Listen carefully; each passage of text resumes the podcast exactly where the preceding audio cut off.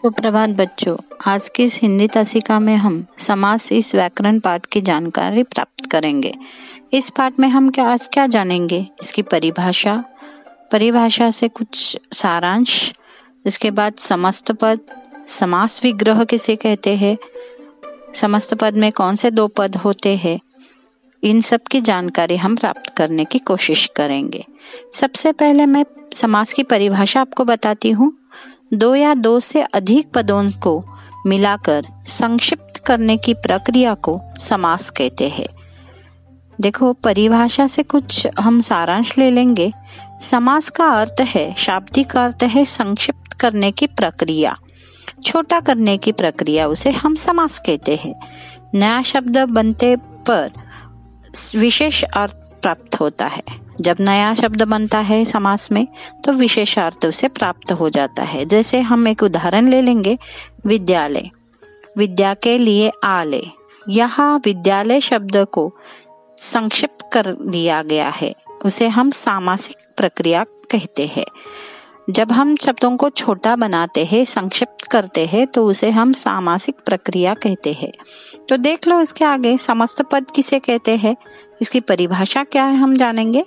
समास बनाने की प्रक्रिया को दो शब्दों से मिलकर नया शब्द बनाता है, उसे समस्त पद कहते हैं।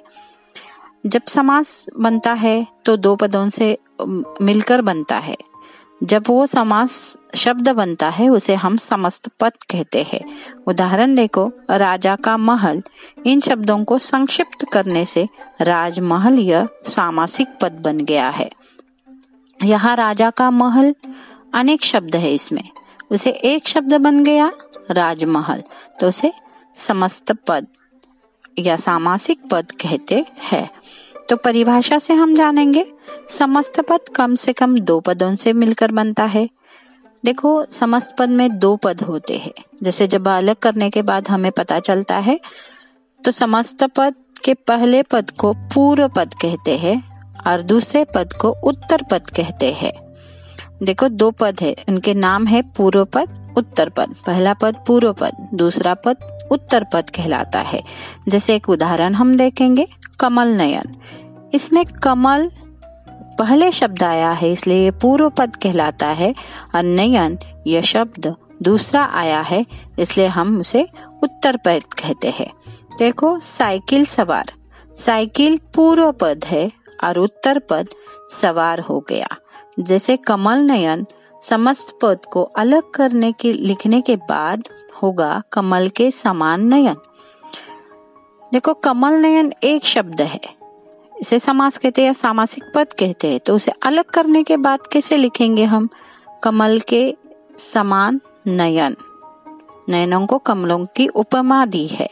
जब किसी समस्त पद को अलग करके हम लिखते हैं, तब उसे समास विग्रह कहते हैं। देखो बच्चों, यहाँ बहुत ज़रूरी बात है। जब इस सामासिक पद को हम अलग करते हैं और लिखते हैं, जैसे कि कमल के समान नयन ये अलग करके लिखा है तो उसे हम समास विग्रह कहते हैं। जैसे कि रसोई घर रसोई के लिए घर। जब के लिए शब्द निकलकर रसोई घर शब्द बनता है तो उसे सामासिक पद कहते हैं। और जब रसोई के लिए घर हम लिखेंगे तो उस, उसे हम समास विग्रह कहते हैं। आगे देखो समास विग्रह की परिभाषा इससे हम जानेंगे। समस्त पद में आए शब्दों को अलग करके लिखने की प्रक्रिया को समास विग्रह कहते हैं। समास विग्रह का अर्थ है अलग करके लिखना। समास विग्रह का अर्थ ही है कि अलग करके लिखना। जैसे संधि में प्लस या करके हम अलग लिखते हैं।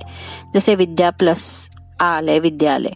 वैसे समास में वही शब्द समास जैसे अलग करना है उसे तब विग्रह करना है तो विद्या के लिए आलय। हम कहते हैं, ये फ़र्क है संध्या और समास में। सबसे महत्वपूर्ण बात है ये।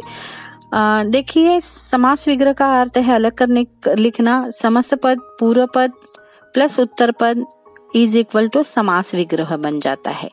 जैसे रसोई घर, रसोई के लिए घर, यहाँ के लिए शब्द का लोप हुआ है। ये कारक है। तो कुछ कारक चिन्हों का लोप हो जाता है। कुछ समास में योजक चिन्हों का लोप हो जाता है और वो बन जाता है। उसे समास, विग्रह के बाद वो सामासिक पद बन जाता है, उसे समास कहते हैं। तो देखो, इस आधार पर समास के छह भेद हैं। जैसे कि पहला भेद है अव्ययभाव समास, दूसरा है तत्पुरुष समास, तीसरा है द्विगु समास, चौथा है द्वंद्व समास, पांचवा है कर्मधारे समास और छठा है बहुव्रीही समास। देखो, बच्चों, आज की तासिका में हम समास का अर्थ, समास की परिभाषा जानी, परिभाषा का सारांश जान लिया। सामासिक पद किसे कहते हैं, वो जान लिया। उसके बाद समास विग्रह की प्रक्रिया हमने जान ली और कुछ उदाहरण हमने देखे। पूर्व पद और उत्तर पद, इनकी भी जानकारी इस तासिका में हमने प्राप्त की। इसके अगली जब तासिका आएँगी, तब समास के ये छह प्रकार है, उनकी जानकारी हम प्राप्त करेंगे। परीक्षा में आपको ये भी प्रश्न आता है कि दिए गए समस्त पद का समास विग्रह कीजिए।